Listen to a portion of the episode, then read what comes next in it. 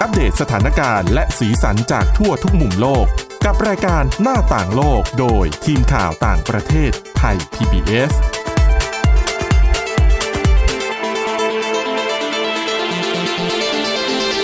สวัสดีค่ะ คุณผู้ฟังต้อนรับเข้าสู่รายการหน้าต่างโลกกันอีกครั้งนะคะ วันนี้ค่ะพบกับคุณวินิษฐาจิตกรีนแล้วก็ดิฉันสวรักษ์จากวิวัฒนาคุณค่ะ สวัสดีค่ะ คุณวินิษฐาวันนี้ดิฉันมีเรื่องแปลกๆอ่ะเดี๋ยวเรื่องที่เราจะพูดคุยกันนะคะ เดี๋ยววันนี้คุณวินิษฐาเนี่ยเตรียมเรื่องปัญหาภัยแล้งในอุรุกวัยนะคะ ค่ะ ปรากฏว่าแล้งจัดจนต้องยอมผันน้ำกล่อยเข้ามา ค่ะ ใช้ผลิตน้ำประปา แต่ปรากฏว่ามันดันทำให้เกิดปัญหาใหม่ขึ้นนะคะ แต่ว่าเรื่องแรกเนี่ย เอาของดิฉันก่อนนะคะ เป็นเรื่องเกี่ยวกับเทคโนโลยีน่าสนใจมาก ๆ นะคะ คุณผู้ฟังถ้าพูดถึงโดรน ดิฉันเชื่อว่าคนสมัยนี้ใครๆก็รู้จัก ใช่ โดรนก็คือถ้าชื่ออย่างเป็นทางการเขาคืออะไรนะ อากาศยานไร้คนขับ อ่า มันก็จะครอบคลุมโดรนขนาดเล็กขนาดใหญ่ โดรนที่ใช้ทำสงครามเอ่อแล้วแต่นะคะ ทีนี้พอโดรนเนี่ย มันใช้งานได้หลากหลายรูปแบบ แต่โดรนที่เราเห็นอยู่ทุกวันนี้คือ เป็นโดรนที่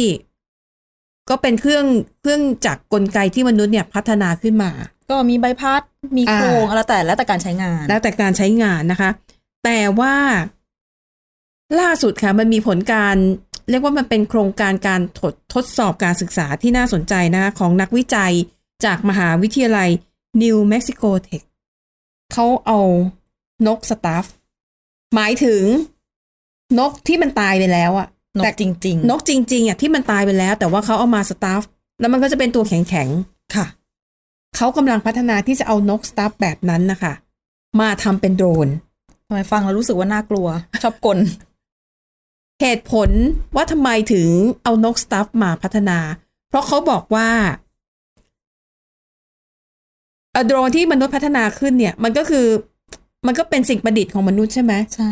กลไกในการบินในการอะไรเนี่ย มันยังไม่ดีเทียบเท่ากับนกจริง ๆ อืม ดังนั้นนกสตาฟเนี่ยนะคะ โครงสร้างในการบินของมันเนี่ย มีประสิทธิภาพดีกว่า อย่างนั้นเลย เขาก็เลยจะเอาโครงสร้างของนกสตาร์ฟเนี่ยแหละ มาพัฒนาเป็นโดรน หมายถึงแบบปีก การขยับปีกอะไรต่ ใช่ างๆ แบบนกจริง ใช่นะคะ แต่ว่าความท้าทายคือแล้วจะทำอย่างไรให้นกสตาร์ฟเนี่ย ที่มันตัวแข็งเพราะว่ามันมันผ่านกระบวนการมาแล้วเนี่ย สามารถบินได้อย่างเสรี ๆ ค่ะ ภายใต้การควบคุมของมนุษย์นะคะ อันนี้เนี่ยก็เป็นข้อมูลนะคะมาจากสำนักข่าวรอยเตอร์ค่ะ เขาก็ไปสัมภาษณ์นะคะกับดรมอสตาฟาฮัสนาเลียนค่ะ เป็นอาจารย์ด้านวิศวกรรมเครื่องกล เขาเป็นผู้นำโครงการนี้คือในช่วงต้นเนี่ยนะคะ เขาใช้นกที่ถูกสตาฟเนี่ยมาทำเป็นโดรนสำหรับท่านอาจารย์คนนี้เนี่ยนะคะ แกมีการศึกษาเนี่ย เกี่ยวกับการพัฒนาเครื่องโดรนแบบมีปีกกระพือ ที่ใช้วัสดุเทียมเป็นส่วนประกอบ เขามีปริญญาโทด้านเนี้ยสองใบ โดรนแบบปีกกระพือ ก็คืออ ม กระพือปีกเหมือนนก ไม่ได้เป็นใบพัดเหมือนปกติ ค่ะ อ่า เขาก็เลยคิดว่าอ่ะไหนๆก็ใช้นกตัวจริง ๆ เลยสิ ก็เลยเอานกที่สตาฟอยู่แล้วเนี่ยนะคะ มาเติมกลไกเข้าไป อ่า เพื่อให้มันกระพือปีก อืม ขยับขาได้ เหมือนกับตอนที่มันยังมีชีวิตอยู่ก็เรียกว่าเป็นกระบวนการอ่าเป็นกระบวนการวิศวกรรมย้อนรอยกลับนั่นเอง ค่ะ ความยากเนี่ยคือเขาต้องคำนวณทั้งความถี่ น้ำหนัก แล้วก็มุมในการกระพือปีกของนก อ่า คือเรียนแบบให้เหมือนกับตอนที่มันยังมีชีวิตอยู่ พอจะนึกออก เพราะมันตายไปแล้วไง ใช่ ไม่สามารถจะดูได้แล้วว่าเคลื่อนไหวยังไง อาจจะต้องไปศึกษาจากตัวอื่น ค่ะ แล้วเขาบอกว่าข้อดีอีกอย่างหนึ่งของการพัฒนาในลักษณะนี้ก็คือ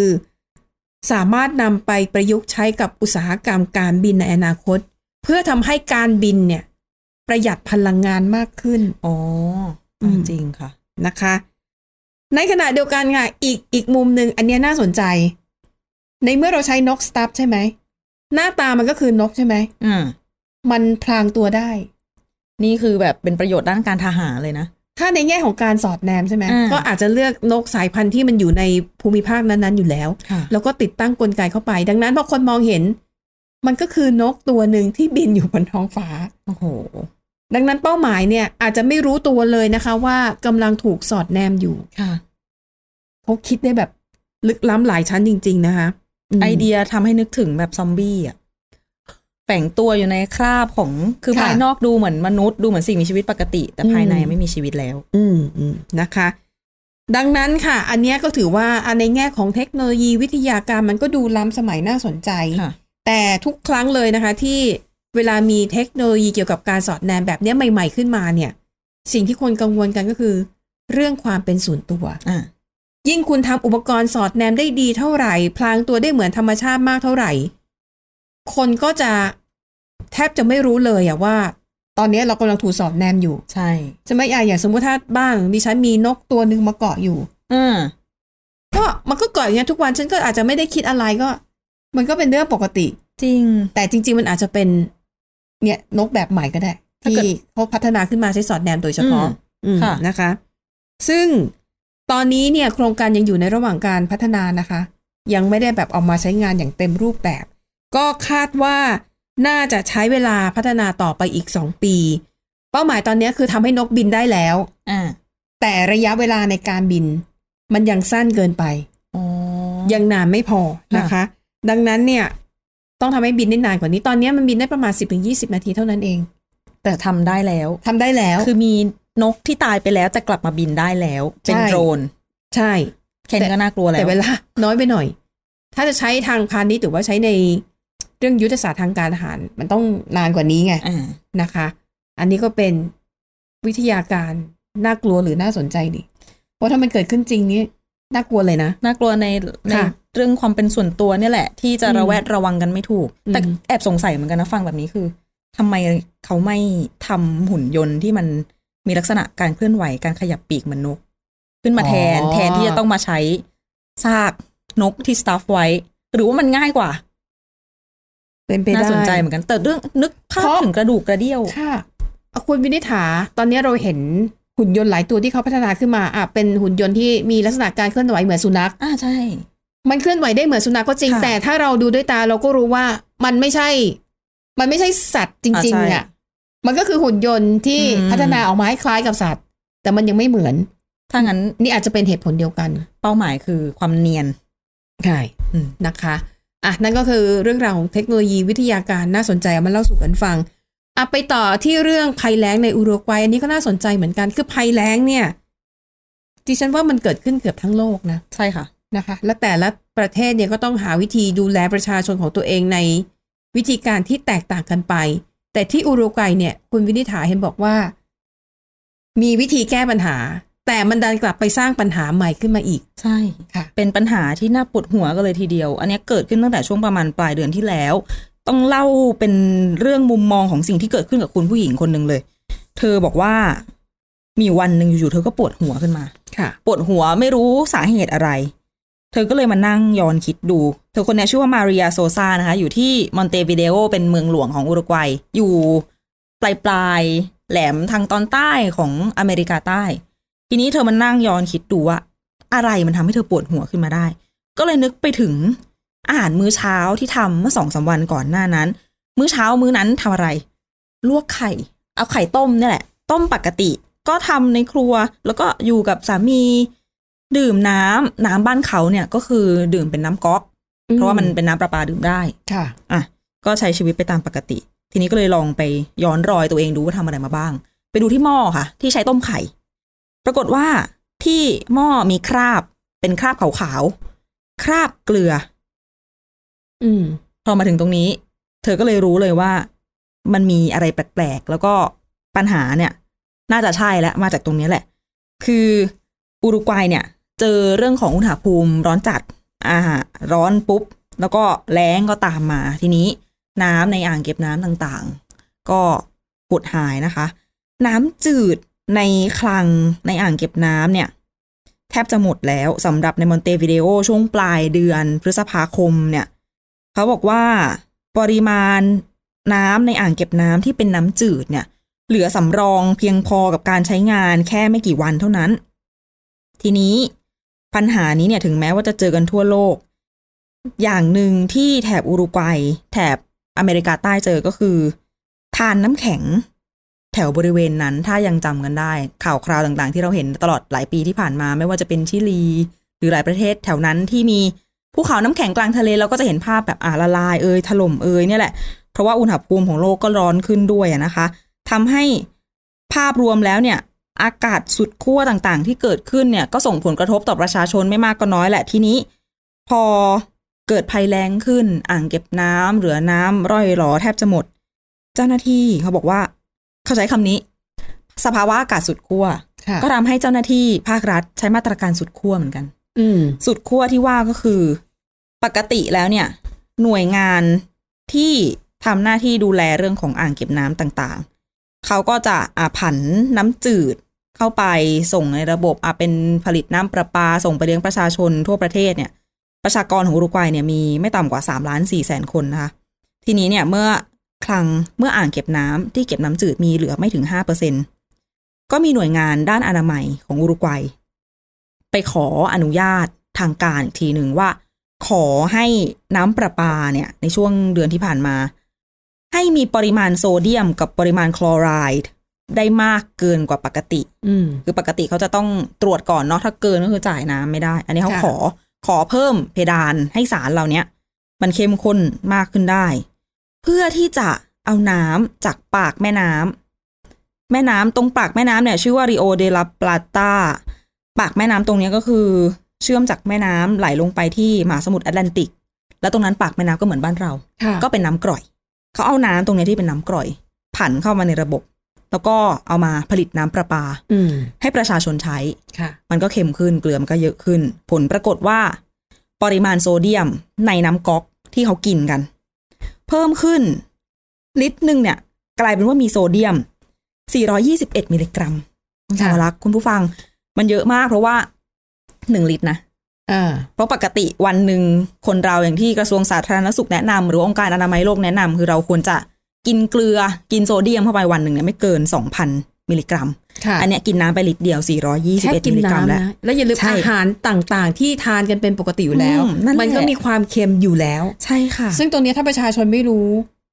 ก็จะใช้ชีวิตรับประทานอาหารดื่มน้ำ อืม ตามแบบที่เคยทำมา จริง แต่โซเดียมมันเยอะขึ้น แล้วก็ปัญหาก็เลยตามมา ค่ะ ซึ่งตัวเลขเนี้ย 421 มิลลิกรัมต่อลิตรเนี่ย หลังจากที่รัฐบาลอุรุกวัยเขาวัดมา มีการเอาไปเทียบกับมาตรฐานของทางองค์การอนามัยโลกก็คือเกินไป 2 เท่า เช่นเดียวกัน เกินกว่าลิมิตเดิมของอุรุกวัยที่กำหนดไว้เนี่ย 50เปอร์เซ็นต์ อืม ส่วนคลอไรด์ก็เป็นในเกลือก็จะมีโซเดียมกับคลอไรด์ใช่ไหมคะ คลอไรด์เนี่ย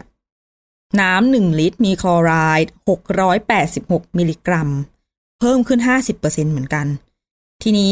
สำหรับประชาชนผู้บริโภคเนี่ยก็ค่อนข้างจะรู้ตัวกันแล้วล่ะ เพราะว่าดื่มน้ำเข้าไปมันก็ชัดเลยว่ามันเค็ม ค่ะ มันเค็มขึ้น แต่สำหรับคนทั่วไปที่สุขภาพแข็งแรงดีอาจจะไม่ใช่ปัญหาอะไร ทีนี้สำหรับคนที่ความดันโลหิตสูง อืม เป็นโรคไต มีข้อ ค่ะ จำกัดด้านการรับประทานอาหารต่างๆ ที่จะกินรสจัด กินเค็มไม่ได้ กินเกลือเยอะไม่ได้ เนี่ยแหละ อันเนี้ยเป็นปัญหาขึ้นมา เพราะว่าหลาย ๆ คนก็เกิดอาการที่อ่ะความดันขึ้นละค่ะ เจอน้ำเค็ม ๆ เข้าไป ค่ะ ทางการก็เลยออกคำเตือนให้ประชาชนกลุ่มที่เป็นกลุ่มเสี่ยงเนี่ยมีรู้ตัวว่ามีโรคภัยไข้เจ็บเนี่ยให้ ปฏิบัติตัวควบคุมความดันโลหิตอย่างเคร่งครัด อืม กินยาให้ครบหรือว่าให้หันไปซื้อน้ำขวด โอ้ กินแทน ก็ต้นทุนเพิ่มขึ้นอีกเนาะ ถูกต้องแล้วนั่นแหละคือปัญหา คุณมาริยาโซซาเจ้าของเรื่องเนี่ย ก็เป็นคนหนึ่งที่ได้รับผลกระทบโดยตรง เพราะว่าตัวเธอ เป็นความดันโลหิตสูง แล้วก่อนหน้าเนี้ยกว่าจะคุมได้กว่าจะกินยาหาหมออะไร เธอบอกว่าใช้เวลาไปหนึ่งปีเต็มๆกว่าจะคุมได้ อืม แต่ทีนี้เจอน้ำก๊อกเค็มเข้าไป ค่ะ ทั้งทำกับข้าวทั้งดื่มน้ำความดันพุ่งขึ้นมามีปัญหาอีกรอบหนึ่ง เธอก็เลยต้องตัดสินใจว่า ต้องลดปริมาณการดื่มน้ำก๊อกลง แต่ถามว่าจะไปซื้อน้ำขวดกินเยอะๆ ให้ดื่มน้ำได้เยอะๆ เหมือนเดิมได้ไหมก็ไม่ได้ เพราะว่า อืมฮึ ที่เนี่ยก็ขึ้นชื่อเรื่องน้ำดื่มที่ราคาแพง ค่ะ ที่สุดแห่งหนึ่งในโลกเหมือนกัน เพราะว่าเขามีมาตรฐานการผลิตน้ำขวดน้ำดื่มเนี่ยที่เรียกว่าได้น้ำในคุณภาพที่ดีบริสุทธิ์มากที่สุดแห่งหนึ่งอะนะคะ ปรากฏว่ารัฐบาลตอนนี้ก็โดนหนัก ทั้งฝ่ายค้าน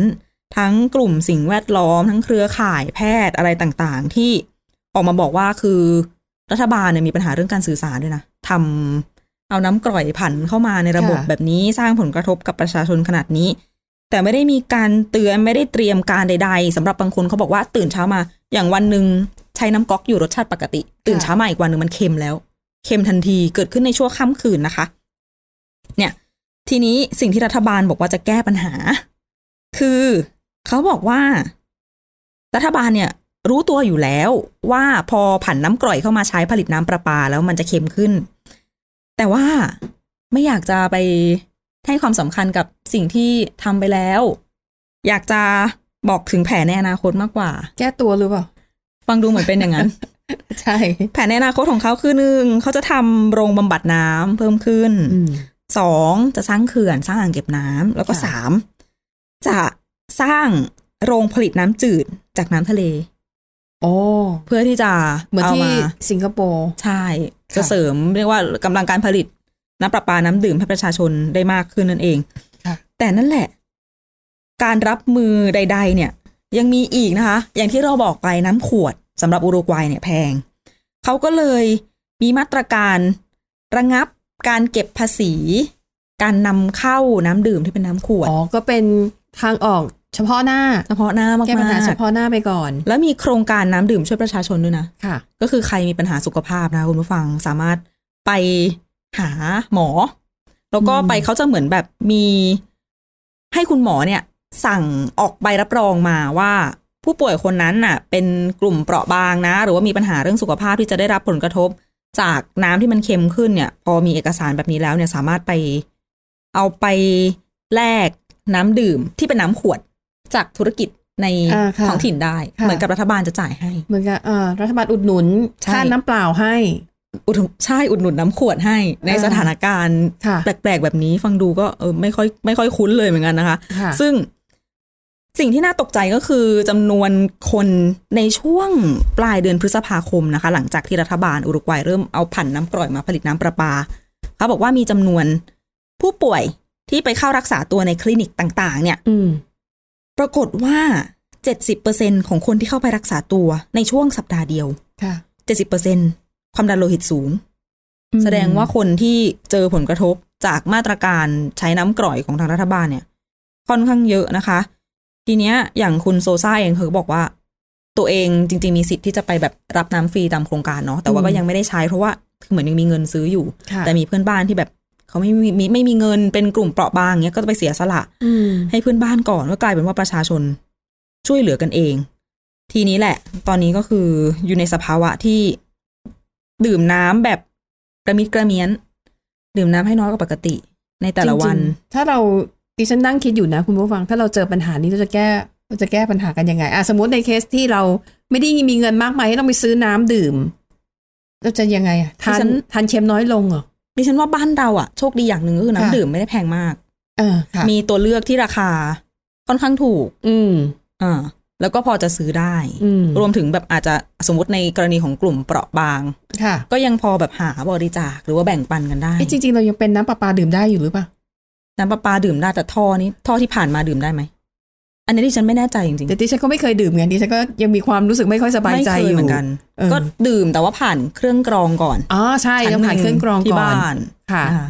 อืม อืม แต่อย่างถ้าแบบในยุโรปหรือว่าหลาย ๆ ประเทศก็คือเปิดตรง ไม่ได้ผ่าน ใช่ เครื่อง ใช่ กรอง ในยุโรป เลย นี่คือเขาแบบเปิดก๊อกกันเนี่ยดื่มสบายใจมาก แต่ดิฉันเชื่อว่าคนไทยหลายคนที่ไปไปยุโรปหรือไปอเมริกาก็ไม่กล้าดื่มนะ ที่ฉันดื่ม เพราะว่า แล้ว ความรู้สึกมันตะขิดตะขวงใจ ลองดื่มแล้วไม่รู้สึกอะไร หมายถึงว่ารสชาติดีดื่มได้ มันคือไปที่เยอรมนีมาหลายปีก่อน ค่ะ แล้วมันก็คือก๊อกมันปรับร้อนปรับเย็นได้ด้วย ค่ะ ก็เลยเหมือนสะดวกไปอีก อืม เย็นก็ได้ร้อนก็ชงกาแฟหรืออะไร ไปก็ได้แล้วก็ไม่ได้รู้สึกว่ามันผิดแปลกอะไร แต่ที่สำคัญที่สุดก็คือ ถ้าซื้อน้ำขวดกินแพงมาก แพงมาก อืมนะคะ อืม ก็ไม่น่าเชื่อเนอะว่าเรื่องของโรคร้อนเนี่ยมัน โอส่งผลกระทบในหลาย ๆ ด้านจริง ใช่แล้วก็จริงๆสองสามสัปดาห์ก่อน ค่ ใกล้ๆตัวเลยก็อากาศร้อนก็ไม่ใช่แค่บ้านเรานะคะ เซี่ยงไฮ้เองก็ร้อนทุบสถิติ ๆ อืม ครอบร้อยปีไปแล้ว ใช่แต่ว่าคุณผู้ฟังจะบอกอย่างหนึ่งเวลาเราฟังข่าวเราบอกว่าที่นู่นที่นี่อากาศร้อนทำลายสถิติ และแต่พอเราไปเห็นตัวเลข เอ้ายี่สิบกว่ากว่า โอ้ยเด็ก สามสิบต้นต้นๆทำไมถึงร้อน ก็อย่างที่เราเล่าไปแล้วนะคะ ๆสำ ว่า หรับเขาเนาะ สำหรับเขาในแต่ละพื้นที่เนี่ยมันไม่เหมือนกัน ค่ะ อย่างบ้านเราตอนนี้ 40 เราก็ยังเฉย ใช่เพราะเราชินกับแบบ 30 บวกกันมาตลอด ๆ ใช่นะคะ อ่ะก็เป็นเรื่องราวอีกเรื่องหนึ่งที่น่าสนใจเอามาฝากกันนะคะ ปิดท้ายค่ะ ไปดูปัญหาเรื่อง อันเนี้ยน่าสนใจแต่ว่ามันไม่ใช่เรื่องใหม่นะคุณผู้ฟังเออมันเป็นเรื่องของในสหรัฐอเมริกาค่ะ มันมีปัญหาที่ว่าพอวิกฤตเศรษฐกิจมันเกิดขึ้น อ่าพวกออฟฟิศทั้งหลายเอ่ยอาคารร้านค้าบางทีเป็นห้างสรรพสินค้า มันกลายเป็นที่ร้าง เพราะว่ามันไม่มีมันไม่มีการเปิดสำนักงานนะแต่ว่าตัวอาคารมันยังอยู่ แต่ในขณะเดียวกันเรื่องของที่พักอาศัย โดยเฉพาะในพื้นที่ที่เป็นตัวเมืองมีจำกัด ค่ะ ราคาที่พักอาศัยก็แพงนะคะ มันเกิดความไม่สมดุลขึ้น ก็เลยทำให้ในตอนนี้เนี่ยนะคะ มีในหลาย ๆ รัฐเนี่ยเริ่มรณรงค์ให้ มีการนำสำนักงานหรือออฟฟิศทั้งหลายที่ไม่ได้ใช้งาน มาดัดแปลงเป็นที่พัก อืม ใช่ รวมถึงห้างสรรพสินค้าร้างด้วย ค่ะ มาดัดแปลงใหม่เป็นที่พัก เพื่อเปิดให้คนทั่วไปได้มาเช่าเป็นที่อยู่อาศัย ค่ะ นะคะ อืม แต่ก็ต้องมีเงื่อนไขว่า ไม่ใช่จู่ๆจะแค่แบบติดประตู แบ่งกั้นพื้นที่ออฟฟิศให้ไปเป็นที่นอนไม่ได้นะคะ มันก็จะต้องมีกฎเรื่องของมาตรฐานความปลอดภัย ค่ะ เรื่องของป้องกันอัคคีภัย เรื่องของความเป็นส่วนตัวอะไรแบบนี้นะคะ เหตุผลที่มีประเด็นนี้เกิดขึ้นมาเนี่ยนะคะ เพราะว่ามันมีรายงานนะคะของ Congressional Research Service หรือว่า CRS เนี่ยเมื่อปี 2022 คือปีที่แล้ว เขาได้เผยแพร่รายงานฉบับหนึ่งค่ะ ที่สะท้อนถึงปัญหาเรื่องค่าใช้จ่าย ในด้านที่อยู่อาศัยของชาวอเมริกัน เพราะเขาบอกว่าช่วงที่ผ่านมาคุณนิถา มีทั้งสงครามยูเครน เศรษฐกิจโลกก็ไม่ดีเอ่อต้นทุนวัสดุในการก่อสร้าง ค่ะ โดยเฉพาะเหล็กเนี่ย มันพุ่งสูงขึ้น แพงมาก เป็นประวัติการณ์มาก ๆ นะคะ อืม วัสดุต่างๆ นานา นอกจากราคาแพงขึ้นแล้วก็ยังขาดแคลนด้วย อัตราดอกเบี้ย เงินกู้ซื้อบ้านในอเมริกาก็เพิ่มสูงขึ้นด้วย ค่ะ มันทำให้คนที่อยากจะมีที่พักเนี่ย ที่อยู่อาศัยของตัวเองมันทำได้ยาก ก็บางคนหมดอากาศไปเลย ใช่ยากเลยนะคะ ก็ต้องอยู่กับพ่อแม่ต่ออะไรแบบเนี้ยนะคะ แต่ว่าพอไปดูในส่วนของอาคารสำนักงานปรากฏว่า ว่างเยอะมาก มันแทบร้างเลยอะนะคะ ดังนั้นเนี่ยมันเลยแสดงเห็นว่ายังมีพื้นที่สำนักงานที่ยังไม่ได้ถูกใช้ประโยชน์เยอะมากนะคะเขาก็เลยมีการเสนอให้หน่วยงานที่ดูแลเรื่องเหล่าเนี้ยในแต่ละรัฐเนี่ยลองไปพิจารณาดู อาจจะต้องไปปรับกฎหมาย ของแต่ละรัฐ เช่น อาจจะมีการเปิดทางให้ดัดแปลงอาคารสำนักงานเป็นที่พักอาศัยนะคะ อย่างบางที่เนี่ยเขาเสนอว่า คุณก็พัฒนาไป แต่ว่าราคาค่าเช่าเนี่ย มันจะต้องถูกกว่าราคาค่าที่พักตามท้องตลาดนะ อืม เพราะว่าอย่างที่บอกนะคะ คือสำนักงานมาถูกสร้างขึ้นมาเพื่อเป็นสำนักงานไง ค่ะ มันไม่ได้ถูกสร้างขึ้นมาเพื่อเป็นที่พัก ดังนั้นอันหนึ่งห้องน้ำก็ต้องเป็นห้องน้ำแบบรวม อ๋อ ใช่ ถูกไหม แล้วก็การแบ่งกั้นพื้นที่เนี่ย มันก็ต้องมีการมาซอยพื้นที่กันใหม่ เพื่อให้มีความเป็นส่วนตัว ค่ะ และบางที่เนี่ย ด้วยความที่เป็นสำนักงานบางที่อาจจะไม่มีหน้าต่างเลย โอ้โห อ่ะ เข้าใจ ถูกไหม ก็คือเขาทำไว้ให้ทำงานแหละ สมมติ ใช่ เป็นห้องประชุมก็คือปิด ค่ะ เงียบ อืม อืม นะคะ แต่ดังนั้นอ่ะเพื่อแก้ปัญหาอย่างที่เล่ามาเนี่ย ก็ต้องไปมีการเปิดทางในแง่ของกฎหมายก่อน แล้วก็เปิดทางให้ผู้พัฒนาอสังหาริมทรัพย์เนี่ยเข้ามาใช้พื้นที่รกร้างว่างเปล่าที่เป็นอาคารสำนักงงานต่าง ๆ เนี่ย ให้มันเกิดประโยชน์หนึ่งเมื่อกี้คุยนอกรอบคุณวินิษฐา คุณวินิษฐาตั้งข้อสังเกตที่น่าสนใจว่า วิธีการแก้ปัญหาเนี่ยไม่เพียงแต่ทำให้คนที่มีรายได้น้อย ได้มีที่อยู่อาศัยเป็นของตัวเองเท่านั้น ค่ะ แต่ว่ามันยังทำให้ชุมชนปลอดภัยมากขึ้น เพราะว่ามันเคยมีสถิติอย่างเช่นอ่ะในอดีตในช่วงที่สมมติเมืองเล็ก ๆ เมืองหนึ่งในรัฐรัฐหนึ่งของสหรัฐเนี่ย อาจจะมีช่วงที่เศรษฐกิจดีเฟื่องฟูขึ้นมา ค่ะ ก็มีห้างผุดขึ้นหลาย ๆ แห่งก็คล้ายๆบ้านเรา อืม อาจจะในต่างจังหวัด ทีนี้พอเศรษฐกิจซบเซาลงกิจการห้างที่แบบไม่ได้เป็นเครือใหญ่โต เจ๊ง อ่า เจ๊งก็กลายเป็นตึกร้างห้างร้าง ค่ะ ปรากฏว่าไออาคารเหล่านั้นอะที่มันทิ้งไว้อะกลายเป็นแหล่งซ่องสุมนะคะ อาชญากรรมแบบเข้าไปอาจจะเสพยา ใช่ ค้าขายของผิดกฎหมายอะไรต่าง ค่ะ ๆ ก็ไปอยู่ในนั้นก็กลายเป็นแหล่งอาชญากรรมของเมืองไป อืมแต่ถ้าพัฒนาให้มันเป็นที่อยู่อาศัยเมืองก็จะกลับมาคึกคักมีชีวิตชีวาเศรษฐกิจมันก็หมุนเวียนขึ้นมาอีกครั้ง แต่ไอเดียแบบเนี้ยที่ฉันเคยเห็นในอเมริกาหลายปีก่อน เขาดัดแปลงห้างที่มันปิดกิจการไปแล้วอะมาเป็นที่อยู่อาศัย แต่เขาก็ดีไซน์น่ารักดีนะคะ แต่เสียอย่างเดียวคือ มันไม่มีหน้าต่าง อ๋อความเป็นห้าง แล้วก็ห้องน้ำเนี่ยมันก็ต้องเป็นห้องน้ำรวม อืม เพราะถ้าจะออกแบบโครงสร้างห้องน้ำใหม่เนี่ยไอการติดตั้งห้องประปาเนี่ย ต้นทุนสูงเหมือนกันนะคะ อ๋อต้องรื้อต้องทุบ ใช่นะคะอ่ะก็หวังว่าเรื่องราวที่พวกเรานำมาเสนอในวันนี้ จะเป็นประโยชน์กับคุณผู้ฟังบ้างไม่มากก็น้อยนะคะ ค่ะ อ่ะสำหรับวันนี้หมดเวลาแล้วขอบคุณที่ติดตามกัน กลับมาพบกับพวกเราได้ใหม่ในตอนหน้า วันนี้ลากันไปก่อน สวัสดีค่ะ สวัสดีค่ะ Thai PBS podcast. View the world via the voice.